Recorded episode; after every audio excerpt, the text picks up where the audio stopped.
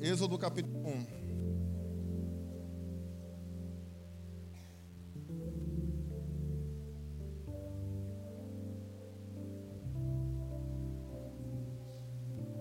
Tem muitas famílias aqui hoje. A palavra é famílias na mão de Deus. Êxodo capítulo 1.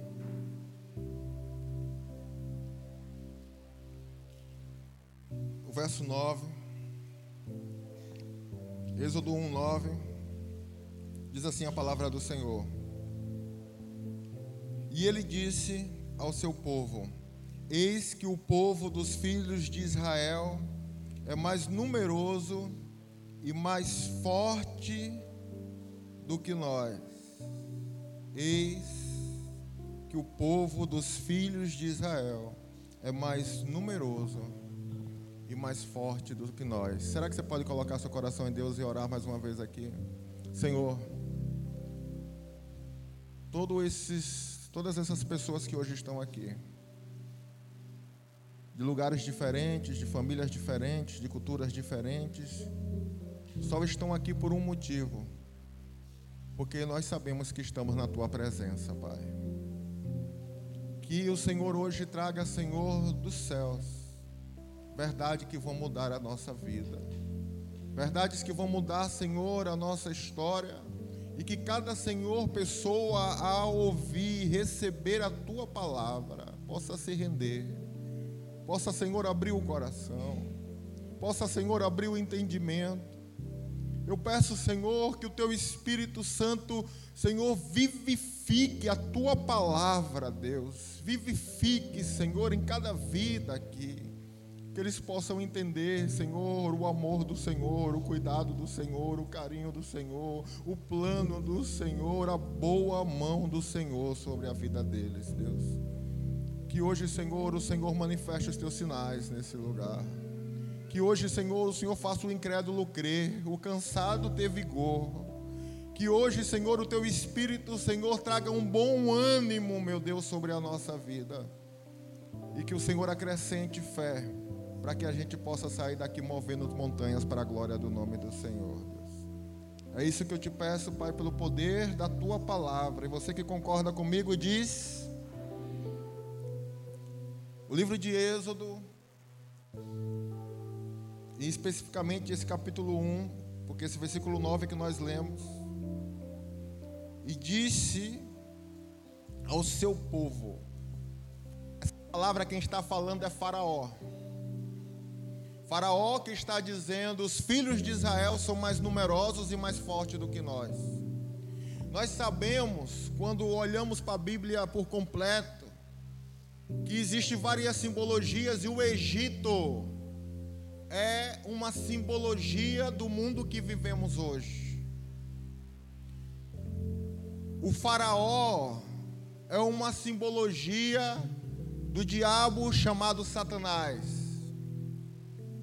O povo escravo é uma simbologia das pessoas que estão escravas, e quando Deus liberta ele, é uma simbologia de quando Jesus vem e nos liberta, trazendo agora melhores promessas para a nossa vida. Tudo isso está relacionado e quem estuda um pouquinho a vontade de Deus e conhece a vontade de Deus vai entender que tem essa relação. Hebreus vai dizer que aquilo que para trás foi escrito, para o nosso ensino foi escrito que na verdade para trás era uma sombra, mas hoje nós conseguimos ver a imagem exata. E aqui tem um sistema que está simbolizado no Egito, e tem um líder chamado Faraó que quer destruir as famílias dos filhos de Deus. É uma fotografia de nós hoje. Satanás não vai parar enquanto não destruir a sua família. Satanás não vai parar enquanto não destruir a sua casa. Satanás não vai parar enquanto não fizer de tudo para minar os planos de Deus na sua vida. Ele não se alegra com o crescimento do plano do povo de Deus. E hoje eu estou muito feliz, pastor. Porque a última vez que eu vim aqui tinha menos gente do que tem hoje. E, se, e hoje eu vejo aqui que tem mais gente. Sabe por quê? Porque quem tem aliança com Deus cresce. Quem foi chamado por Deus vai crescer. Quem Deus escolheu, querido, ei, escute, vai crescer. Fale com José. E José vai dizer que mesmo diante das situações difíceis, quem tem aliança com Deus cresce. Fale com Daniel. E Daniel vai dizer que mesmo que em algum momento você passe por cargas pesadas, quem tem aliança com Deus vai crescer. Fale com Paulo. Porque tem momentos que a gente não vê capacidade nenhuma em nós.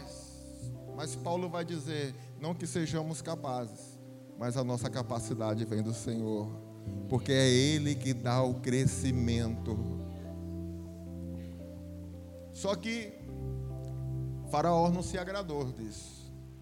E ele vai criar estratégias para destruir você. E aqui tem algumas palavras, eu queria que você acompanhasse comigo. Tudo isso porque o versículo 7 vai dizer que os filhos de Israel foram fecundos, aumentavam-se muito, multiplicavam grandemente, se fortalecia, enchia. O versículo 9 vai dizer que eles se tornaram fortes. Deus estava dando crescimento.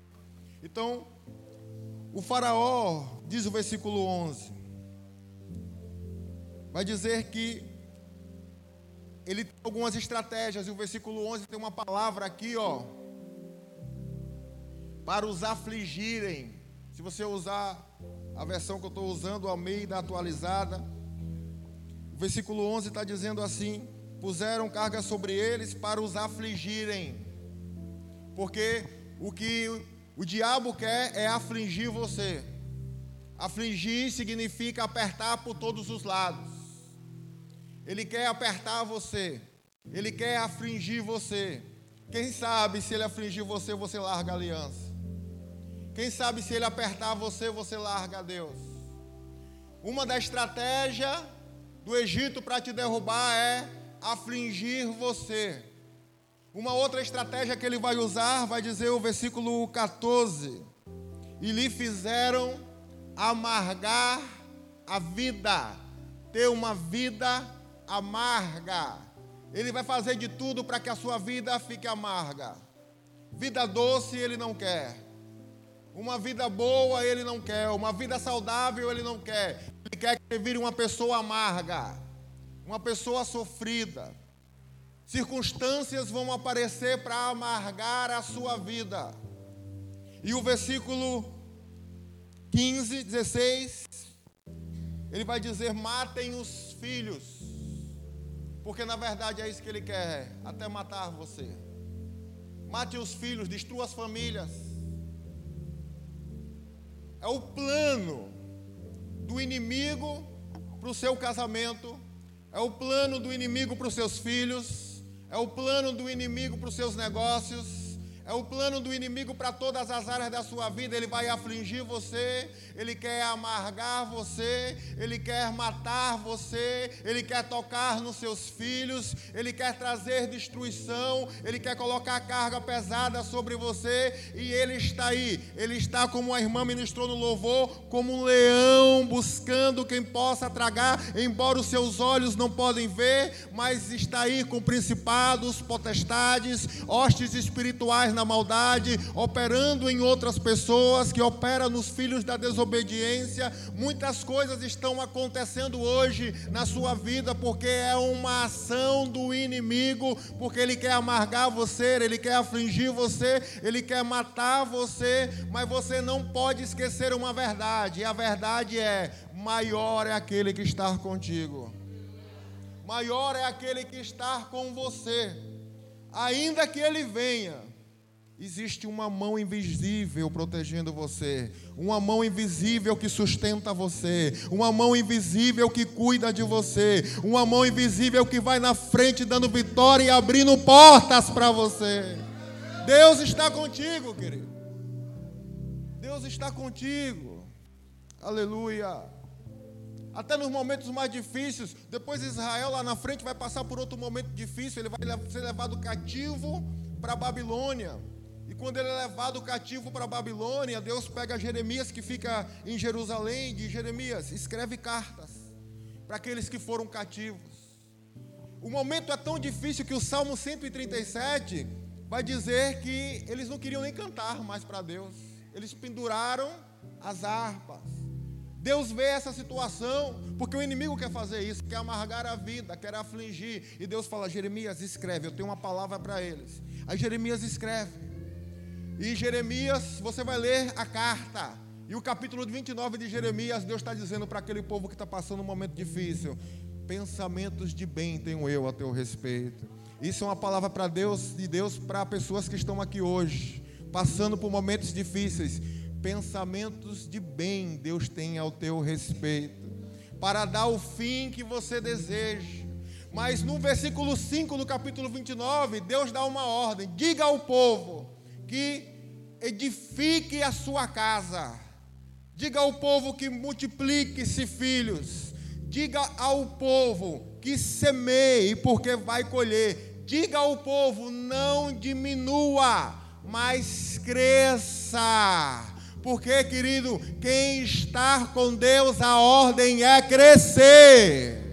A ordem é crescer. E o Espírito Santo vem hoje dizer para você: edifique a tua casa, porque Deus vai te abençoar. Semeie na presença de Deus, porque você vai colher. Não fique encolhido, não diminua. Deus quer te dar crescimento. Crescimento. Aleluia.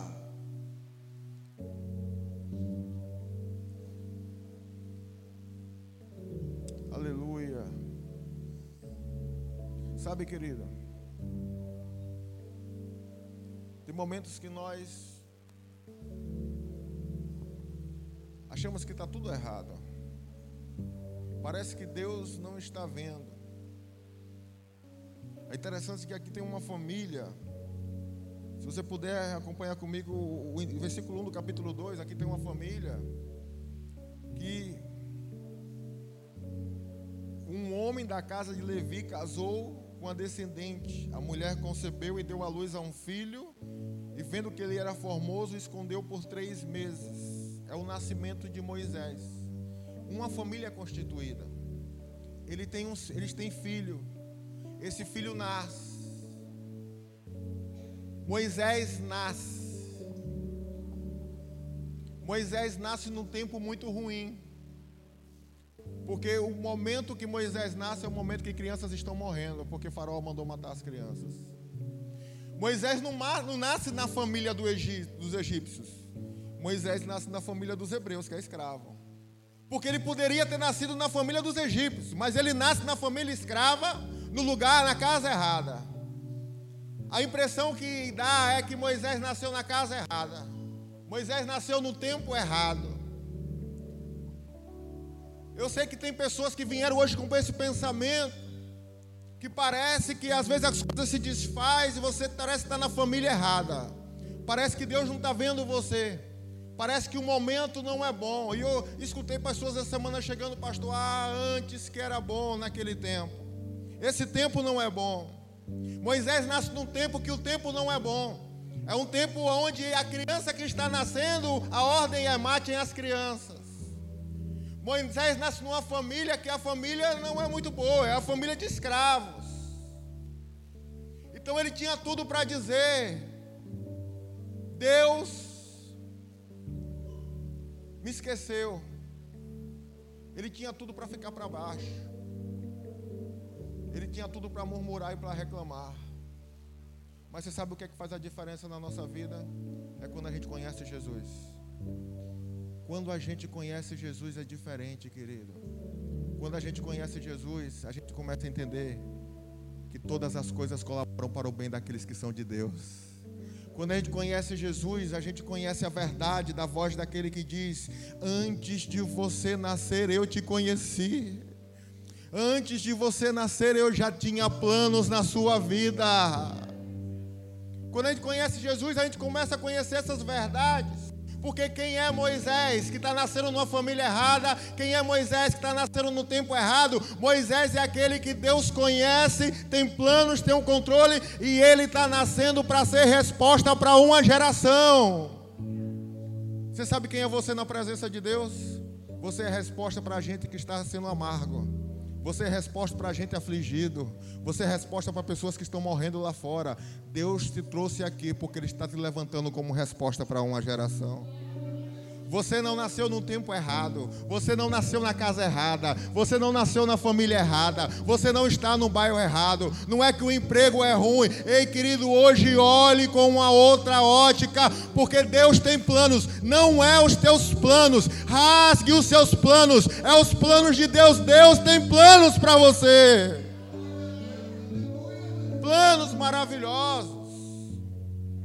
Mesmo que no mesmo do caminho, querido, as coisas fiquem ruins as coisas fiquem feias, porque essa família aqui o que vai acontecer é isso. A palavra de Deus vai dizer que, versículo 3, para a gente terminar, a palavra de Deus vai dizer que não podendo porém ela esconder por mais tempo, não podendo porém ela esconder por mais tempo. Aqui está falando dela, a mãe, mas leia Hebreus capítulo 11, verso 3 vai dizer que pela fé, os pais, o pai está lá também, pela fé, os pais de Moisés esconderam a criança, não dando bola para o decreto do rei. Eles desprezaram o decreto do rei e esconderam a criança, e Hebreus 11 está dizendo que tem fé. Tudo que eles estão fazendo, eles estão fazendo por fé, porque eles confiam num Deus que protege, num Deus que livra, num Deus que guarda, e tem fé na vida deles. E a palavra está dizendo que ela não pôde por mais tempo esconder, não podendo mais esconder. Essa expressão não podendo mais revela um limite dentro de uma família. Ela fez tudo o que podia, mas chegou um momento que ela não conseguia mais. Eu sei que tem momentos que você faz tudo o que pode. Tem momentos que você se desdobra e você consegue fazer muita coisa. Mas tem momentos que você não consegue fazer mais. Ei, querido, em nome de Jesus, reconheça os seus limites. Reconheça quando a sua inteligência não dá mais, quando a sua sabedoria não dá mais, quando os seus recursos não dá mais quando os seus amigos não conseguem fazer nada por você, quando a sua influência não consegue fazer mais nada, reconheça os seus limites, porque essa mulher ela fez tudo o que pôde fazer com a força dela, com a sabedoria dela, com a inteligência dela, com os recursos dela, mas a palavra de Deus vai dizer que não podendo mais ela fazer, porque se você não reconhecer que que você tem limites, você pode perder grandes oportunidades de Deus na sua vida, porque tem coisas que você pode fazer, outras coisas Deus te capacita para fazer, mas tem coisas que só Deus pode fazer. Você não vai conseguir fazer. E o que é que essa mulher faz? Ela diz o texto, olha só, versículo 3. Se você puder deixar o versículo 3 aí, tem uma expressão aqui, diz que ela tomou um cesto, colocou junco, calafetou, colocou betume e, e, e colocou o menino no cesto. E a palavra vai dizer que colocou o menino no cesto e deixou o cesto. Eu não sei o que é está escrito na sua Bíblia, mas na minha Bíblia está escrito assim, ó. Colocou o menino e o largou. E o largou. Ela pegou ele, não dava mais para esconder, ela sabia. Então ela pega o menino, ela põe no cesto, ela arruma o cesto, ela chega aí, a expressão está dizendo que ela o largou, ela abriu mão, ela abriu mão. Eu queria que você entendesse muito bem o que, é que está acontecendo aqui, porque ela está largando o amor da vida dela, ela está largando o filho amado dela ela está abrindo mão daquilo que é precioso para ela. Ela está abrindo mão e ela não está abrindo mão porque está desistindo, porque tem pessoas que chegam para mim e falam: "Pastor, olha, eu abro mão disso, porque já jogou a toalha, já desistiu, já viu que não vai dar mais certo. Já não consegue mais, eu digo, olha, eu não consigo, eu abro mão, mas não é isso, porque Hebreus 11 está dizendo que tem fé. Ela sabe que o que ela fez e deu para fazer, ela já fez, agora não dá mais. Então, quando o texto está dizendo que ela abriu mão, Hebreus está dizendo tem fé. O que ela está dizendo é o seguinte: Deus, eu não consigo mais. Eu sei que se ficar na minha mão vai perder, se ficar na minha mão vai perecer, mas eu estou abrindo mão para que o Senhor coloque as suas mãos. Querido, tem hora que você tem que abrir mão, tem hora que você tem que entregar, tem hora que você tem que se render, tem hora que você tem que colocar na mão do Senhor, porque tem momentos que Deus só vai colocar a mão dele quando você tirar a sua, quando você reconhecer os seus limites, quando você reconhecer que você não consegue mais, que daqui para frente não dá mais. Então, querido, entregue na mão do Senhor com fé. Se você já fez o que era para você fazer, porque tem coisas que só Deus vai fazer. Elias precisava que fogo descesse do céu. Elias não conseguia fazer fogo descer do céu. Mas a, palavra de Deus instrui ele a restaurar o altar. Restaurar o altar ele conseguia fazer. Quando ele restaura o altar, que é o que ele conseguia fazer, Deus fez aquilo que só Deus podia fazer: fogo desceu do céu. Marta e Maria não conseguia fazer o irmão ressuscitar.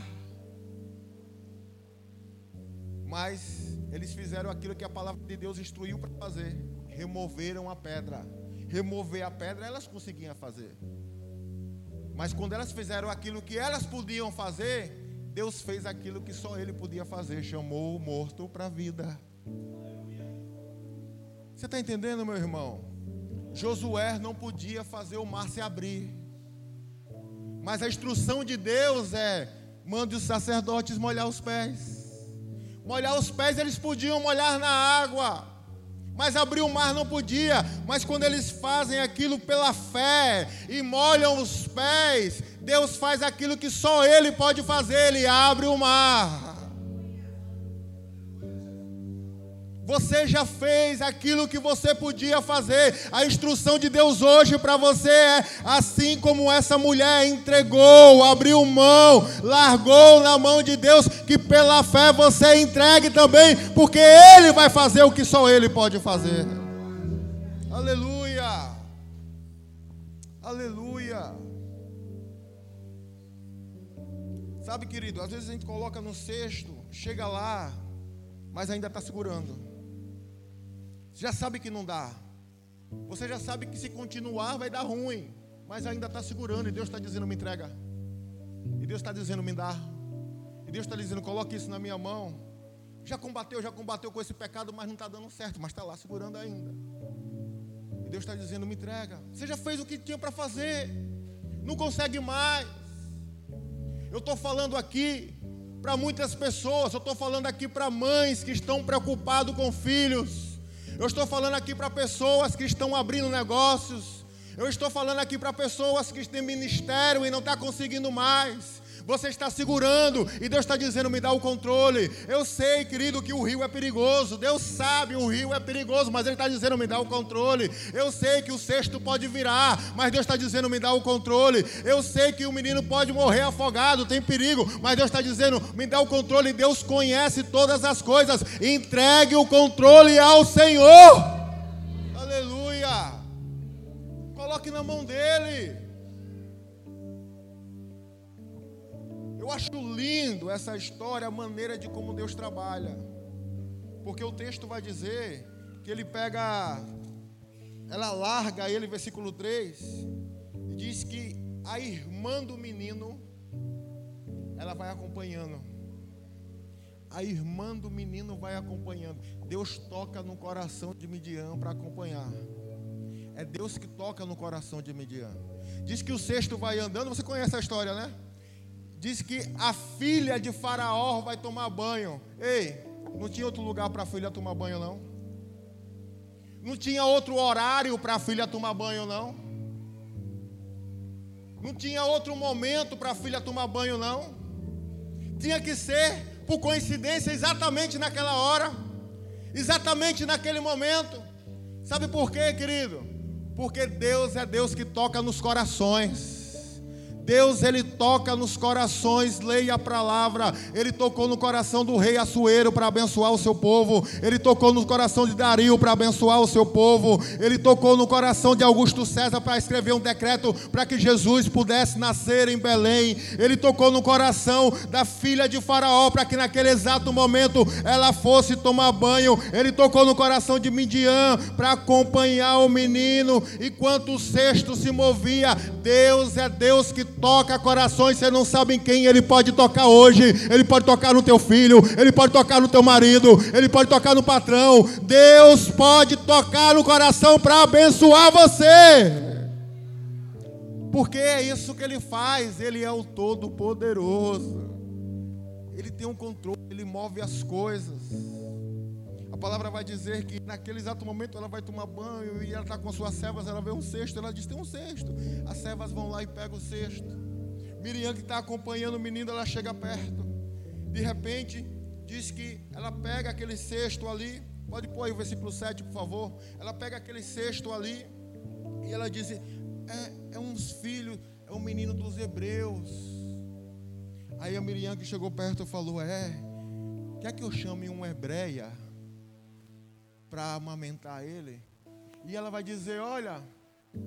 Então a irmã se aproximou e perguntou à filha de Faraó: A senhora quer que eu vá chamar uma mulher dos hebreus para amamentar e criar o menino?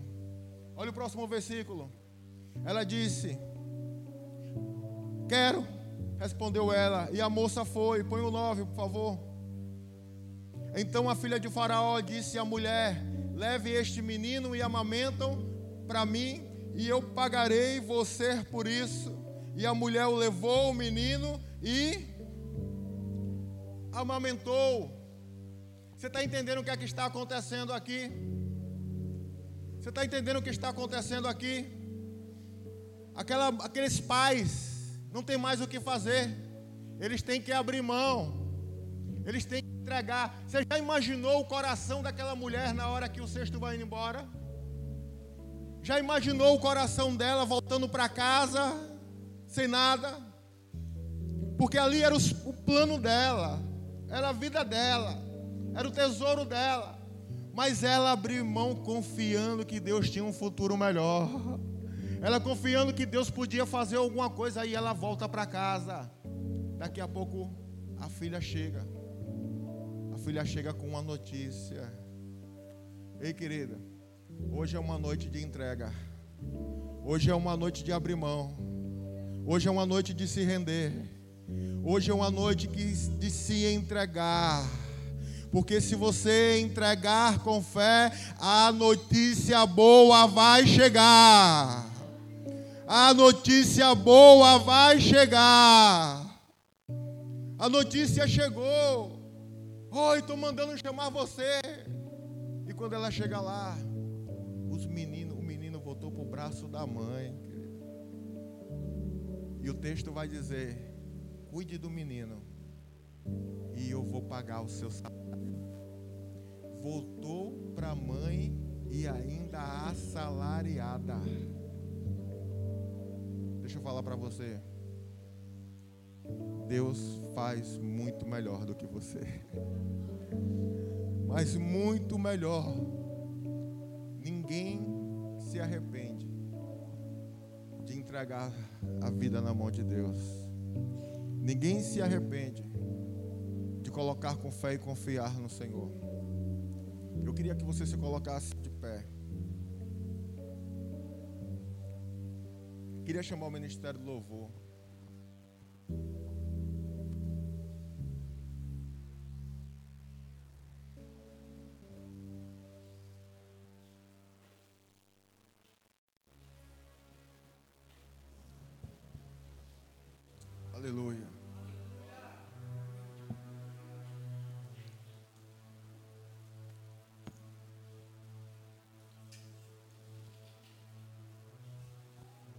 Sei que é uma mensagem simples, mas é palavra de Deus, verdade para mudar a sua vida. Eu sei que é nesse momento aqui agora que o Espírito Santo vai trabalhar. Você sabe, tem um louvor aqui pedir para tocar, o Ministério Louvor está se preparando. Você sabe aquele cesto? Aquele cesto era a coisa mais importante para aquela família. Mas aquele cesto pode simbolizar muitas coisas na sua vida. Aquele cesto pode ser o seu filho, aquele cesto pode ser o seu emprego, aquele cesto pode ser a sua vida ministerial, aquele cesto pode ser o seu casamento, porque você já fez o que tinha para fazer. Aquele cesto pode ser muitas áreas que eu nem mencionei aqui. Que você sabe, você sabe, Deus te trouxe aqui e você sabe que você já fez tudo o que tinha para fazer e não deu certo. Você já fez o que tinha que fazer e agora você não consegue mais. E você sabe, porque o Espírito Santo está aqui com você, que você hoje precisa entregar. Existe, querido, uma graça de Deus para que pessoas consigam hoje entregar com fé. Existe uma graça e uma unção para se render, para entregar, para abrir mão. Abrir mão. Abra mão, diz o Senhor. Coloque nas minhas mãos, diz o Senhor. O que vocês não conseguem vencer, põe na minha mão, diz o Senhor. Você já fez o que tinha para ser feito, agora deixa eu fazer aquilo que só eu posso fazer, diz o Senhor. Oh, aleluia. Se você quer, querido, e você sabe, eu sei que não é todo mundo, mas tem pessoas que hoje quer tratar e você quer entregar. Eu queria que você viesse aqui na frente e dizer: Olha, isso, hoje eu estou abrindo mão. Hoje eu estou abrindo mão. E aí eu queria orar com você. O louvor. Sabe aquela parte dos meus planos? Como é que é? Vamos aí. Os planos Escute, ó. que foram embora, sonho que se perdeu.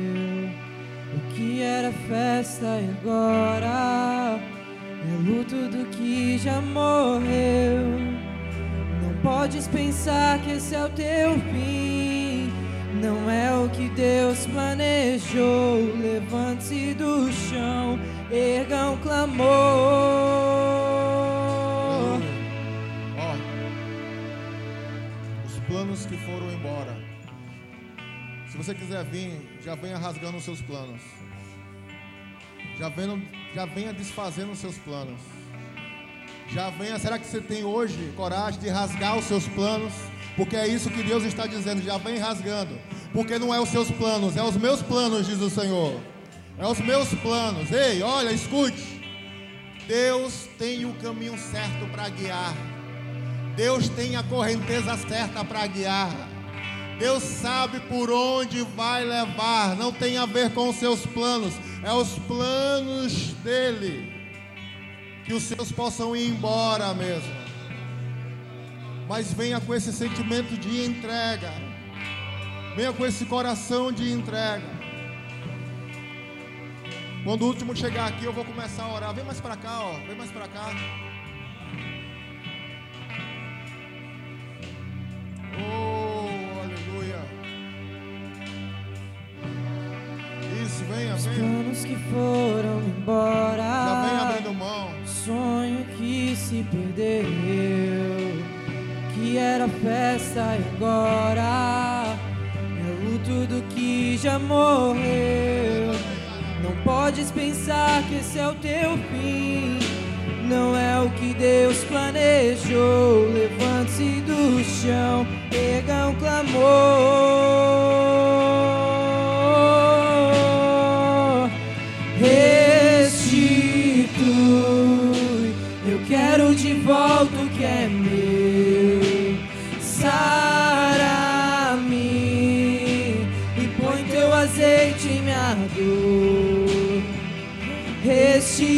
Restitui e leva minhas águas tranquilas.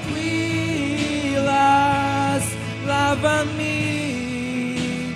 e refrigera minha alma. restitui. Aleluia.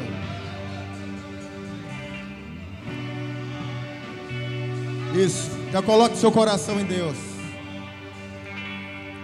Põe o seu coração em Deus. O que é que você está entregando para Deus hoje?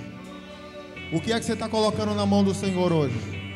O que é que você já fez, mas agora você não consegue mais fazer? Oh, aleluia! Aleluia! Porque o inimigo veio para atacar. Aleluia.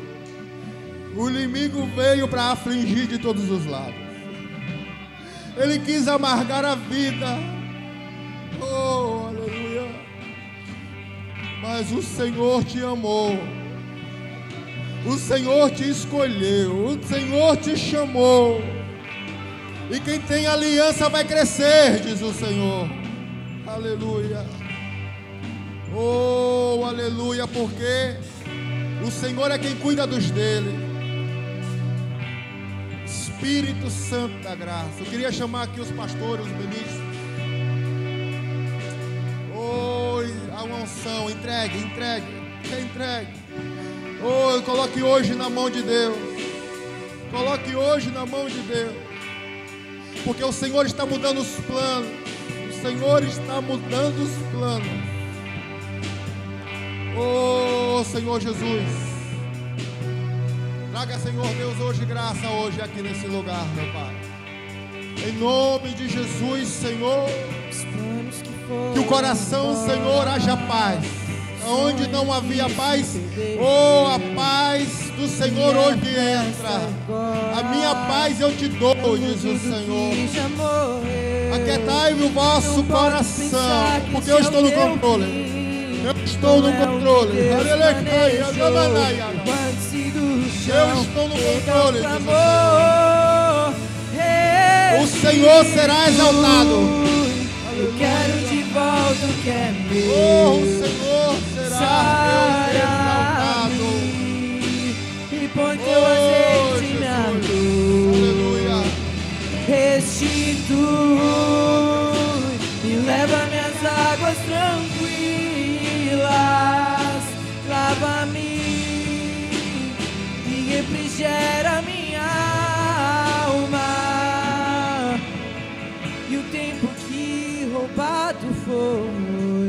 Não poderá se comparar a tudo aquilo que o Senhor tem preparado ao que clamar.